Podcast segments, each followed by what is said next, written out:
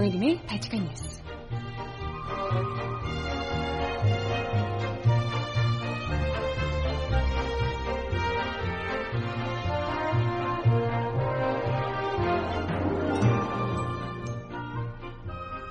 여러분 안녕하세요. 발칙한 뉴스 정혜림입니다.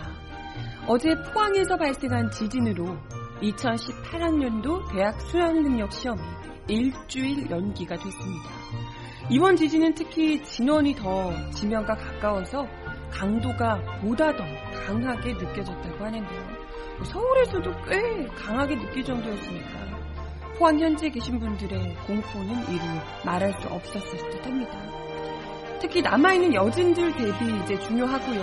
더불어 최근 잦아지고 있는 이 지진으로 인한 원전에 대한 우려 역시도 다시 커지고 있는 상황입니다. 음악 듣고 와서 오늘 지진 관련된 여러 가지 이야기들 함께 나눠보겠습니다. 첫 곡은요, 플라이 투더 스카이의 신곡, 너의 계절 듣습니다. 신청곡 있으시면 주세요.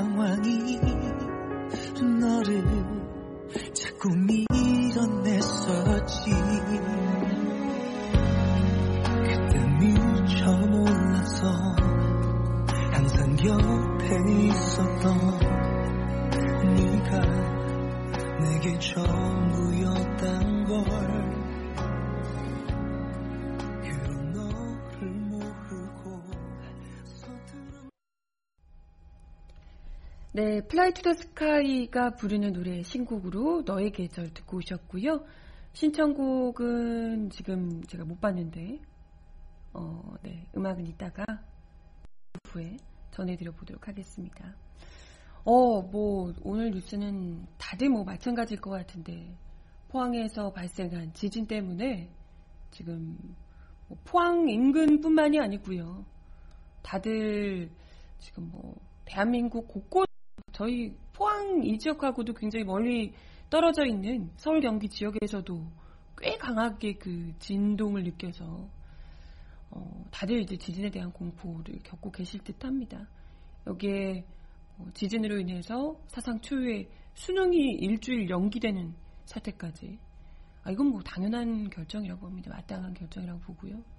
아무튼 현지에서 뭐 사진들 올려, 올라온 것들 굉장히 많이 보셨을 텐데 그 예전에 우리가 지진 안전 국가라고 했던 자부했던 것이 무색하게도 점점 더 이 지진이 발생하는 이 뭐랄까요 횟수도 잦아지고 그리고 그 정도도 점점 더 심해지고 있는 듯해요.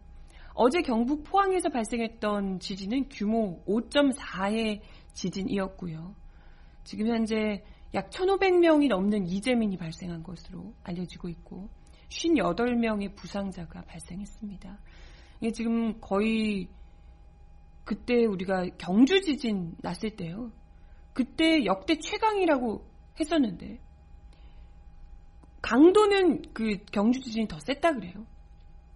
그런데 그에 비해서 지금 이 피해 규모 같은 경우에는 훨씬 더 이재민 발생이나 부상자의 수가 훨씬 더 많아졌다. 이런 이제 분석이 나오고 있습니다. 이게 얘기를 들어보니까 지진의 이 뭐랄까요? 이 진원이 진원이 보다 더 경주 때보다도 더 지면에 가까웠다 그래요. 더 가까워서. 그래서 규모 자체가 5.4로 더 작은데 낮은데도 불구하고 이게 더 멀리 서울이나 이런 데서 더 가깝게 느껴지고 더 그 진폭도 굉장히 크게 진동도 굉장히 크게 느껴졌다고 합니다. 그래서 어, 아무튼 뭐 지금 지진 관련돼서 다들 오늘도 보니까 여진이 또 잇따라 발생을 해서 걱정이 굉장히 큰 상황이고요. 이게 원래 지진 그 자체로도 큰 지진이 왔을 때 지진 자체로도 굉장히 문제지만 여기에 막 벽에 금 가고 밑에 좀 안정적으로 있었던 것들이 막 여러 번 흔들리고 이러면서 가뜩이나 우리나라 건물들이 좀 부실한 경우가 많은데 굉장히 엉성하게 되어 있다가 여진 때문에 더 큰 이제 탈이 나게 되는 경우들이 있기 때문에 지금 이런 잇따르는 한 뭐 수백 건의 여진이 원래 있다고 해요. 근데 지금 또 아까 보니까 규모 3점대 여진이 또 발생했다고 합니다. 그래서 이런 여진들 그리고 좀 이렇게 둘러보시고 벽이나 이런 곳에 금이 있거나 이런 좀 심하거나 이런 분들은 필히 좀 안전한 곳으로 대피를 하셔야 할 듯합니다. 그래서 현재 포항 흥해 실내체육관 등을 포함해서 27개 대피소에 이재민들이 지금 모여 계시다고 하는데요. 음, 민간인 시설 피해가 1197건으로 잠정 집계가 됐고요. 주택 피해 1098건인데 완전히 부서진 경우도 3건이나 됐고요. 절반이 망가진, 절반이 으스러진 곳이 219건, 지붕 파손이 876건이라고 합니다. 아, 근데 뭐 벽 이렇게 무너지고 이런 것들도 상당히 많아서 무너지면서 그게 떨어져서 차량이 완전 이렇게 다 부서지고 이런 것들도 상당히 많았던 것 같고요. 특히나 학교에 있다가 학교 건물에서도 균열 피해가 굉장히 많았다고 합니다. 32건의 균열 피해가 났었고 천장에 있는 이런 벽들 있잖아요. 이런 것들이 떨어져 내리고 뭐 이런 일들이 왕왕 있었던 듯합니다. 그래서 뭐 이런 그 위험한 일단 여진들도 있고 지금 일단은 복구되는데 시간이 걸릴 수밖에 없는 거잖아요. 그러다 보니까 이제 원래는 오늘 2018학년도 대학 수학능력 시험이 있어야 하는 날인데 이게 아무래도 그것도 하필 어떻게 바로 전날에 이렇게 돼버려서 수능 당일날 이랬으면 어쩔 뻔했어 진짜 이거 뭐 수능 시험을 보다가도 막 흔들리고 무너지고 이러는데 뭐지 이거 지금 나가야 되는 거 아닌가 굉장히 좀 난감했을 것 같아요. 그나마도 다행히 하루 전날이어가지고요. 좀뭐 피해를 보신 분들께 다행이라고 하긴 좀 그렇지만 어찌됐건 그나마도 특히 수험생들에게는 일주일 뭐 연기되기도 했지만 당일날 이런 피해가 있었으면 어우 이건 좀 더 대피든 뭐든 대처가 늦어지지 않았을까 생각이 듭니다. 아 지금 포항 지진 발생 후에 여진만 여진만 해도 40차례 40번 가량 네 됐다고 하네요. 아무튼 참 혼란스러울 듯 한데 그죠? 특히나 이제 오늘로 시험 보고 다 해방일 것 같았던 수험생들 같은 경우에는 굉장히 좀 일주일을 더 해야 되다니 이런 생각을 할 수도 있고 아니면 아 일주일 더 마무리를 할 수 있겠다라고 생각할 수도 있을 것 같고요. 근데 그렇다 하더라도 어찌됐건 아쉬운 마음이 있거나 아 일정 내가 끝나고 다 잡아놨는데 하더라도 우선 수험생들의 안전이 최우선이니까요. 그건 뭐 당연히 마땅히 올바른 대처였다고 생각을 하고요. 그리고 어찌됐건 1년에 이번 이 포항 사태, 포항 그 지진 발생 사태를 보고 여기서 이제 정부가 대처하는 방향, 대처하는 방식 이런 것들을 보고 아, 진짜 이게 정상적으로 작동되는 정부구나. 이런 걸 좀 많이 느낀 것 같아요. 여러분들도 뭐 그러셨겠지만. 지금 뭐 정부에서 바로 지진이 발생한 직후에 중앙재난안전대책본부 1단계를 가동하는 등 비상근무체제에 돌입을 했고요. 그리고 여러분들 느끼셨겠지만 특히나 저 서울 경기 이런 쪽에 있는 사람들 같은 경우에는 저희도 진동을 느꼈지만 문자를 먼저 받은 거 처음이다. 이렇게 얘기를 많이 하더라고요. 문자를 받고 나서 진동을 느꼈다. 이런 시민들이 굉장히 많았다는 거죠. 지난해 울산 지지 때는 17분에서 18분, 경주 지진 때는 9분 만에 긴급 재난 문자를 받았습니다. 지진이 발생하고 난 다음에 긴급 재난 문자가 한 20분 후에 왔다는 거예요.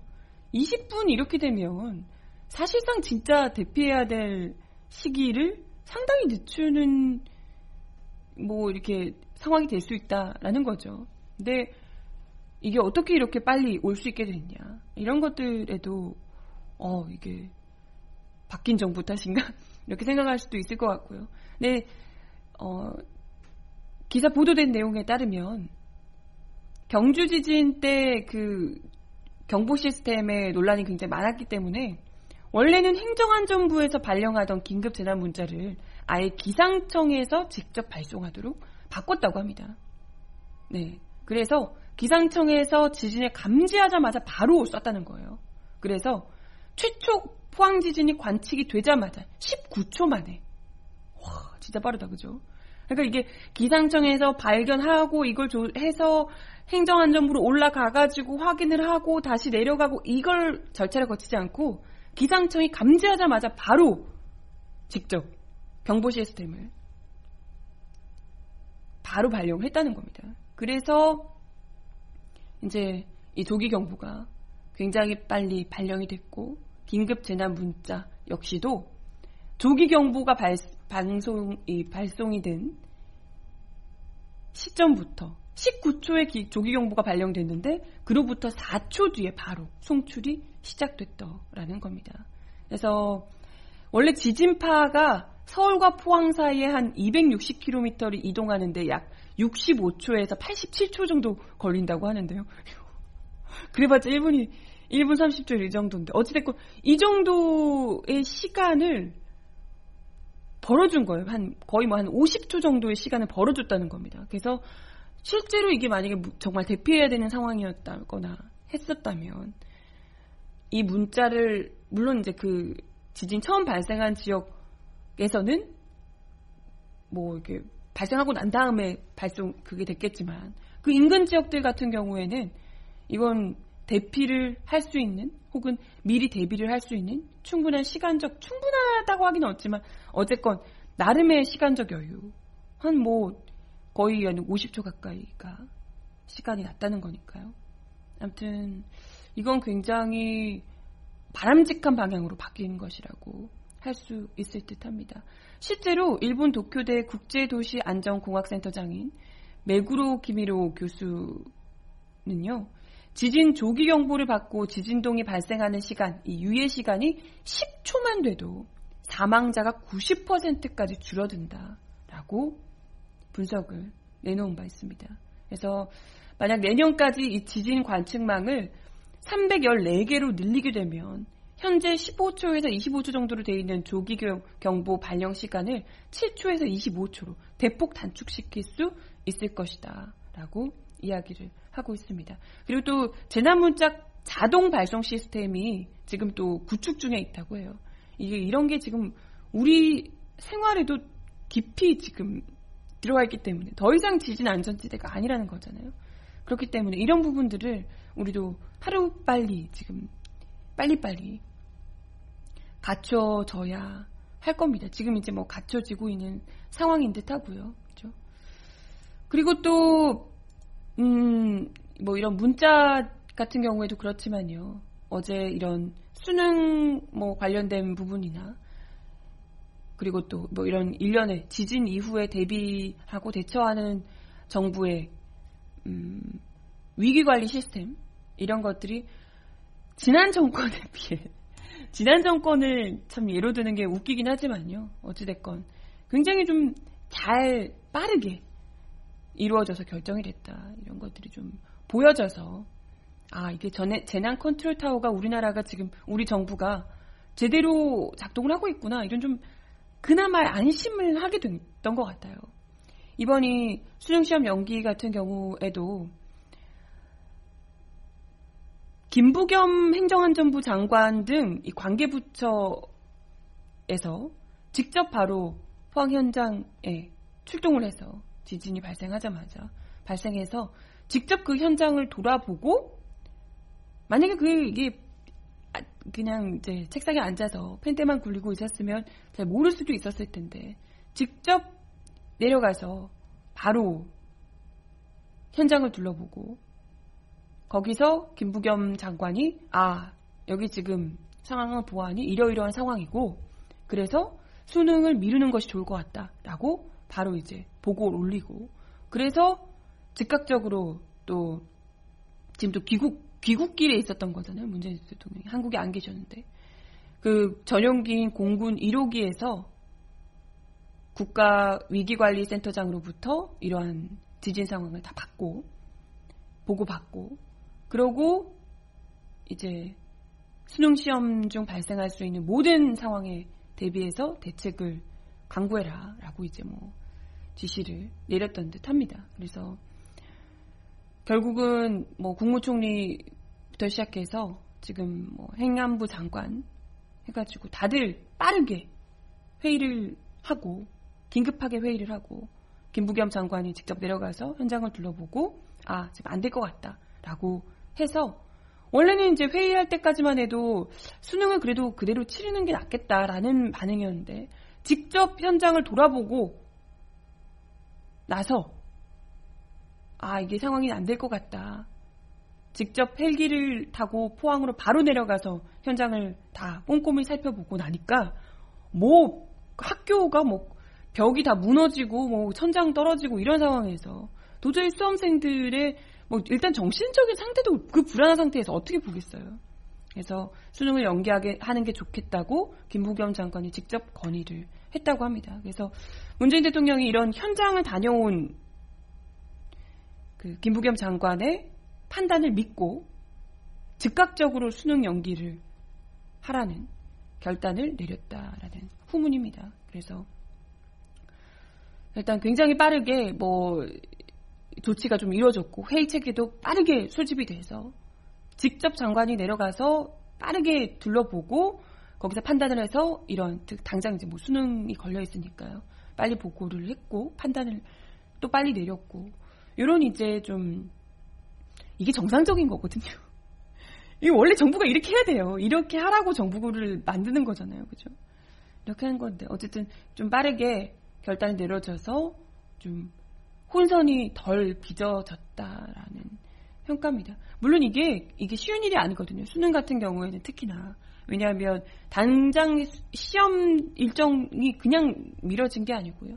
여기 딸려 있는 여러 가지 지금 뭐 대선 아니 대선이 아니라 대학 수학 능력 시험 관련된 아니 대학교들의 여러 정시 일정들 있잖아요. 당장 이번 주말에 논술 보는 학교들 있을 수 있고요. 다음 주 초부터 뭐 일정들이 잡혀 있었던 게 굉장히 많을 겁니다. 있잖아요. 이런 수학 능력 시험에 맞춰서 짜져 있는 여러 가지 일정들을 한꺼번에 다 미뤄야 하는 것이고, 그때 수학 능력 시험 때문에 뭐 이것저것 각 학교들마다 교육부며 이런 곳에서도 일정을 다 짰을 거 아니에요. 이런 것들이 다 지금 미뤄져야 되는 상황이기 때문에 웬만하면 솔직히 안 미루고 싶어 하거든요. 이 뭐랄까 이건 관리들이 이런 걸 이렇게 크게 잡혀 있는 건 웬만하면 그냥 해 해 이렇게 아유 뭐 그런 뭐 이런 정도 가지고 안 죽는다 안 주고 이러면서 안 하고 싶어 하거든요. 근데 어찌됐건 가장 중요한 것이 이게 이제 수험생들의 안전이기 때문에 이런 부분들을 또 현장에서 직접 봤기 때문에 더 빠르게 어, 좀 판단을 내릴 수 있지 않았을까 이런 생각이 듭니다. 김 장관이 직접 페이스북에 글을 올렸다고 하는데요. 실제로 눈으로 확인한 수험장의 훼손된 모습에 정상적인 시험 진행이 어렵겠다는 판단이 들었다. 물론 갑작스러운 연기로 적지 않은 혼란이 우려가 됐지만 포항과 인근 지역 수험생들이 겪어야 할 심리적, 물리적 어려움을 생각한다면 정상적인 시험 진행이 어렵다고 생각했다. 무엇보다 여진에 대비해서 수험생들의 안전을 최우선으로 고려해 내린 결론이었다라고 이야기를 했습니다. 그래서 아, 저는 뭐 안 그래도 이 지진난 상태를 보고 아 이거 시험을 보겠어 어디 이건 시험 보는 게 더 문제일 것 같은데 이런 생각이 들었는데 몇 시간 후에 수능 시험 연기됐다라는 이 속보 문자를 받고 아 다행이다 생각을 했었습니다. 아무튼 아 오늘이면 딱 해방일 줄 알았는데 이렇게 아쉬워하는 수험생들도 있겠지만 또 이제 포항 지역에 있는 우리 수험생들이나 이런 분들을 또 생각을 해주시고 일주일도 또 공부 열심히 하면 되니까요. 그럼요.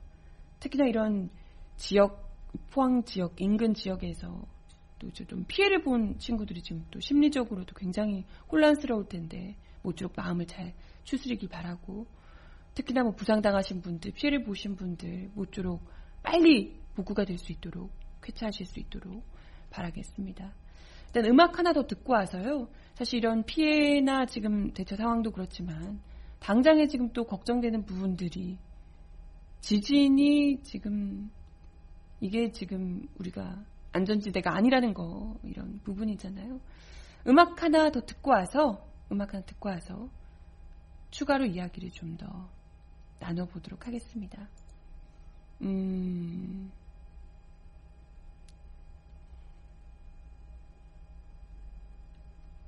이 노래 듣고 올게요. 어반자카파의 그때의 나, 그때의 우리.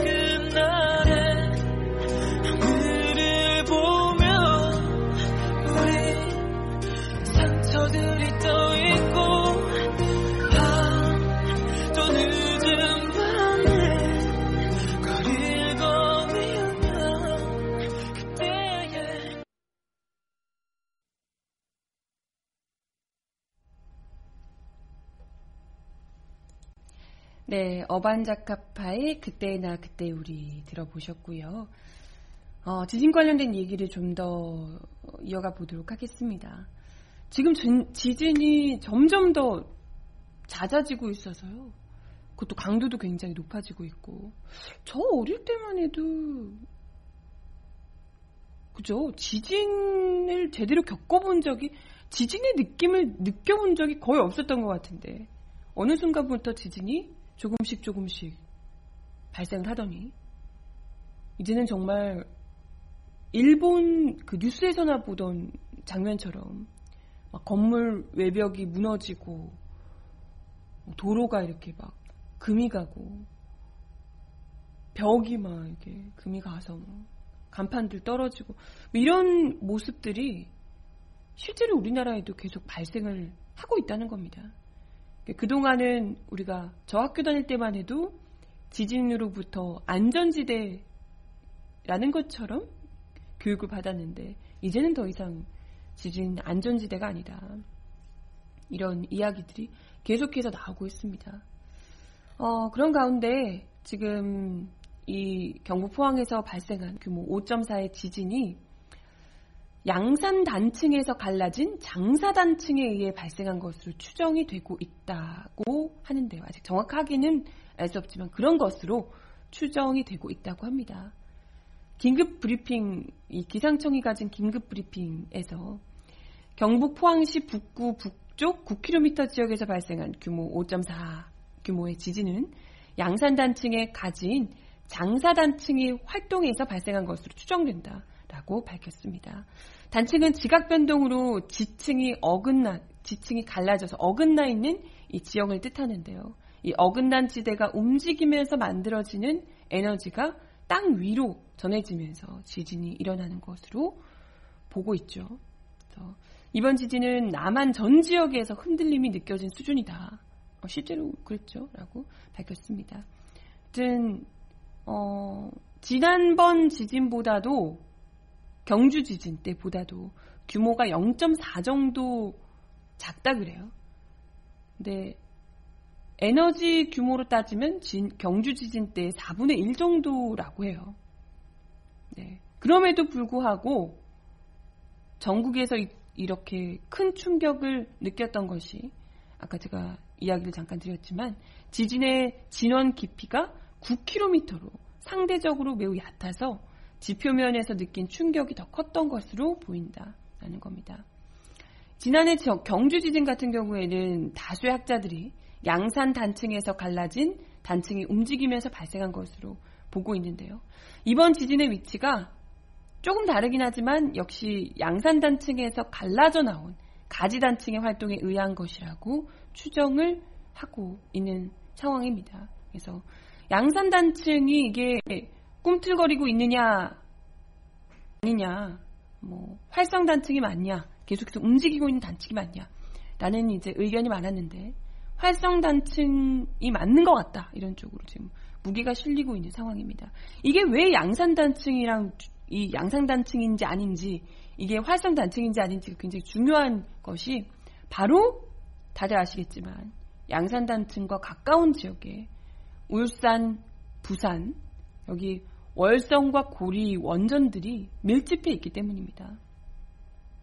지난해 경주 지진과 이번 포항 지진은 약 120km 길이의 양산 단층 혹은 양산 단층의 여러 가지 단층 가지 단층의 어떤 구간이 얼마나 활성되어 있는지 활성화되어 있는지를 보여주는 신호 역할을 할 수도 있다는 거예요. 그래서 이 경주 지진을 계기로 정부에서 내년부터 5년간 양산 단층이 위치한 한반도 남동부의 활성 단층 지도를 그리는 작업을 진행한다고 합니다. 네. 물론 이제 아직까지 이게 정확한 건 아니고요. 좀 더 지켜봐야 된다고 하는데 이게 양산 단층 이번 단층 이, 이번 지진이 양산 단층과 직접적인 관련이 있는가 이것에 대해서는 아직까지 전문가들이 좀 의견 차가 있다고 해요. 양산 단층이 활성 단층의 가능성이 높지만 이번 지진이 양산 단층이 가지 단층이 이한 게 맞는지 양산 단층으로부터 이렇게 떨어져 나온 단층이 맞는지 그것 때문인지는 분석이 좀 필요하다. 뭐 이런 의견이 있기도 하고요. 네, 어찌됐건 지금 여진도 계속해서 발생하고 있고 앞으로 또 더 큰 강력한 지진이 다시 또 일어날 수 있다. 이런 전문가들의 우려도 나타나고 있습니다. 이희권 강원대 교수는 지난해 일본 구마모토 지진의 경우에는 규모 6.5의 지진이 일어나고 나서 만 이틀 남짓한 시점에 7.3 규모의 더 큰 지진이 발생했다는 거예요. 1, 2일이 지나고서도 여진이 약해진 뭐 이런 게 아니고 더 큰 규모의 지진도 발생할 수 있다는 거예요. 그러니까 안심할 수 없다는 얘기입니다. 만약에 포항 이외 지역에서 여진이 발생한다 하면 사태가 더 커질 수도 있다 이런 얘기도 나오는데요. 김영석 부경대 교수는 만약 포항과 울산을 잇는 삼각지대가 흔들리면 울산 단층이 흔들릴 수 있다는 거예요. 울산 단층은 양산 단층보다는 작지만 역단층이어서 더 큰 지진이 발생할 수도 있다라는 거예요. 와 이거 어렵네요. 이 발생 지진 발생 형태에 따라서 정단층, 역단층, 주향 이동단층 지진 세 가지로 나뉘는데 역단층 같은 경우에는 단, 단층 상부가 위로 움직이고 하부는 아래로 움직이는 뭐 이런 식이어서 보다 더 강도가 세게 올 수 있다고 하네요.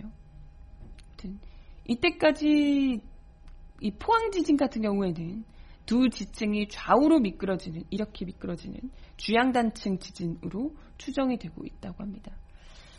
그래서 중요한 건 지진이 계속해서 더 많이 발생이 계속해서 강도 높은 지진들이 발생하고 있고 활성단층인 것으로 추정이 지금 되고 있는 상황이고 양산단층 그리고 더 큰 강진도 잇따라 발생할 수 있기 때문에 절대 안심할 수 없다라는 것이고 단지 지진 문제만 걸려 있으면 그나마도 괜찮아요. 그것도 문제지만 그나마도 괜찮은데 계속해서 이야기 드리지만 양산단층 쪽에 바로 이 원전들이 계속해서 밀집해 있는 상황이기 때문에 더더욱이 걱정을 할 수밖에 없어요.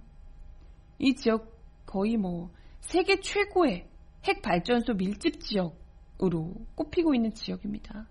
그렇기 때문에 어, 지금 뭐 동남해안 지역의 월성 핵 발전소, 신월성, 고리, 신고리 핵발전소가 밀집해 있는 상황이고요. 울진 한울 핵발전소도 있고요.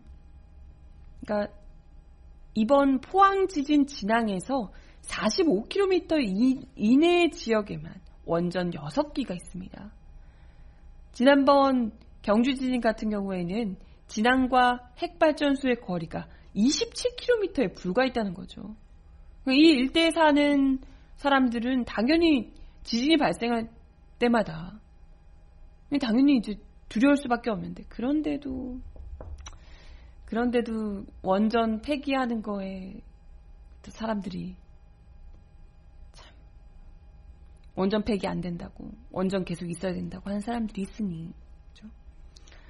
다행인지 어쩐지 뭐 일단은 이번 지진으로 이상이 발생한 원전은 없다고 지금 한수원에서 이야기를 하고 있는데 모든 핵발전소의 규모 6.5 지진을 견딜 수 있는 내진 설계를 했다. 그리고 신고리 3호기부터는 규모 7.0을 견디게 했으니 안전에는 무, 문제가 전혀 없다라고 주장을 하고 있는 상황입니다. 하지만 이런 강력한 그러니까 6. 몇7.0 이렇게 하는데 더 큰 지진이 절대 일어나지 않을 거라고 어떻게 단정을 할 수 있단 말인가 하는 거죠. 일본 같은 경우에도 규모 9.0 정도의 지진은 일어나지 않을 것이라고 예상을 했다가 2011년에 동일본 대지진을 겪었다고 하죠. 그리고 후쿠시마 원전 사고 그 정말 지진이나 이런 것에 어떻게 보면 가장 강한 대비 체계를 가지고 있는 일본조차도 전대미문의 방사능 피해를 낸이 후쿠시마 원전 사고 않을까. 그잖아요. 이런 발생을 하기 전까지는 일본도 원전은 무조건 안전하다, 원전 안전하다라고 계속해서 장담을 했던 거잖아요. 그러니까 이런 정도까지는 견딜 수 있어가 아니라 100% 안전을 보장할 수 없다면 이건 왜냐하면 문제가 발생하면 이건 올킬이잖아요. 올킬인데 이건 아, 100%까지 아니어도 우리가 한 뭐 90 정도는 막을 수 있어. 이 정도 수준도 안 된다는 거예요. 하지만 원전이라는 것이 특히나 지진의 가능성이 아예 없는 상황이 지금 아니기 때문에 그 인근에서 어찌됐건 만에 하나의 경우까지도 생각을 하지 않을 수가 없다라는 겁니다. 원전의 절대 안전이라는 수식어로 붙이는 것 자체가 오만이다. 이런 이야기가 나오는 게 그런 이유에서입니다. 원전 밀집 지역에서 강진이 자꾸 발생하는 상황인데도 이런 원전의 위험에 대해서 경고하는 목소리를 원전 괴담 유포다라고 이렇게 깎아내리는 것 역시도 굉장히 위험한 이야기고요. 이건 정말 사고가 발생하면 이거 아니 다른 것보다도요 더 되돌릴 수가 없는 문제고 엄청난 피해를 초래하는 것인데 한반도가 정말 살지 못하는 땅이 될 수도 있는 거잖아요. 그죠? 그렇기 때문에 전반적인 지진 대책, 특히 핵발전소들에 대한 안전 대책을 근본적으로 재검토, 재점검 해야 되는 상황이 아닐까. 그 어떤 것보다도 그죠? 생각이 듭니다. 네. 음악 하나 더 듣겠습니다. 민서가 부르는 조화 신청하셨습니다. 듣고 올게요.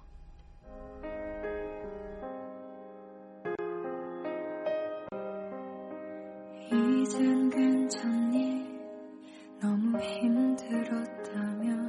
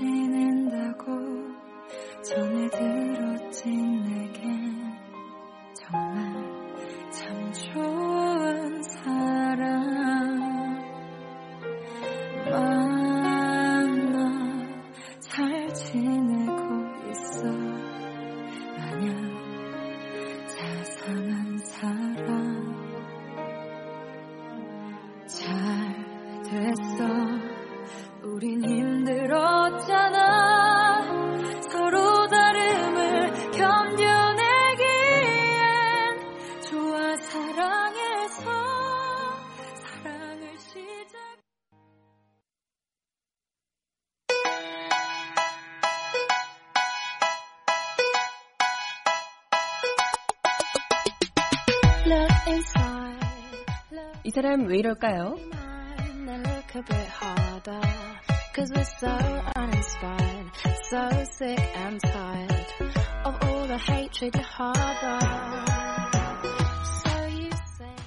국군 사이버 사령부를 통해 온라인 여론 조작에 관여했다는 의혹으로 이명박 전 대통령에 대한 수사의 포위망이 좁혀가고 있는 가운데 이 전 대통령을 중심으로 한 옛 친이계가 자유한국당을 도피처로 삼아 다시 뭉치고 있는 모양새입니다. 보수의 살 길을 찾아야 한다며 박근혜 씨를 제명 조치한 자유한국당이 친이계의 방패막이가 되고 있는 셈인데요. 문재인 정부의 적폐청산 칼날에 맞서 하나로 뭉쳐야 한다는 이 전 대통령과 자유한국당의 이해관계가 맞아떨어진 것으로 보입니다. 아주 안 달랐나 봅니다.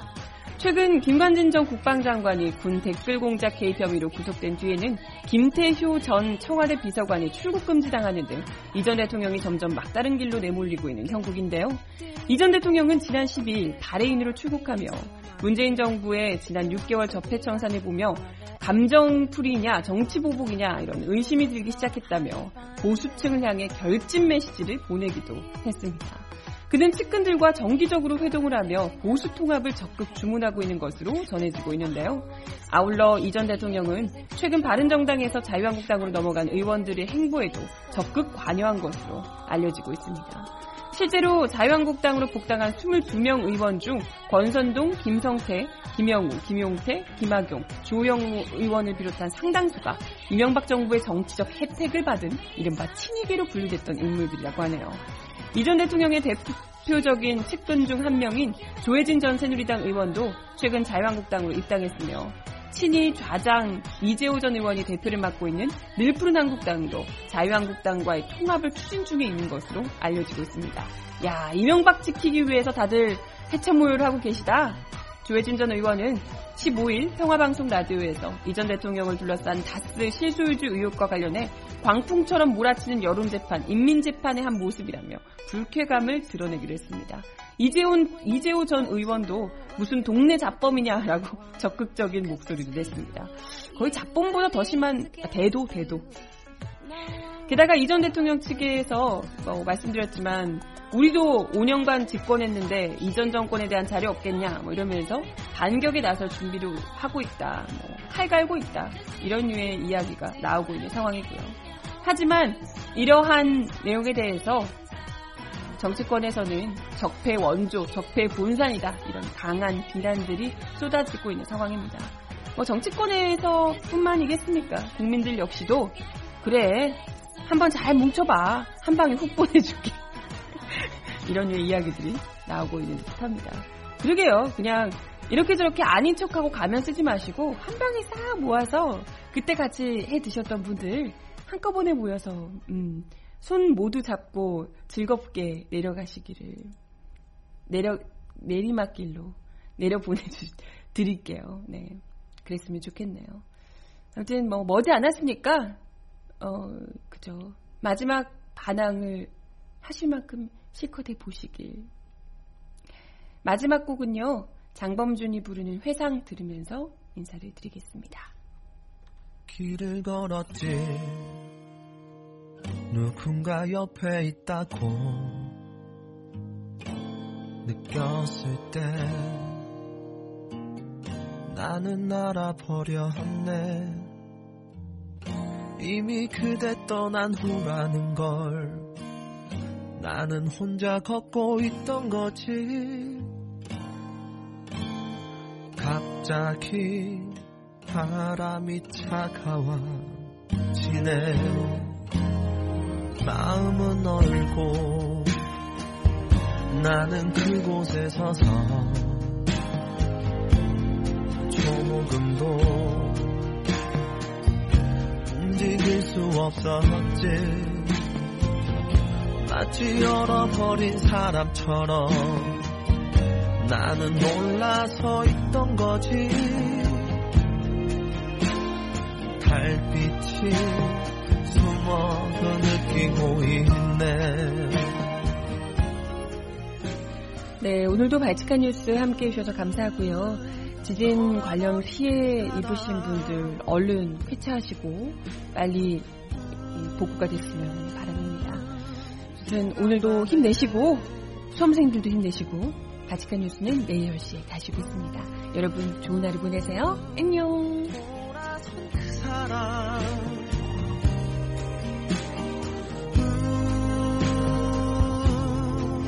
생각나네. 묻지 않았지. 왜 나를 떠나느냐고. 하지만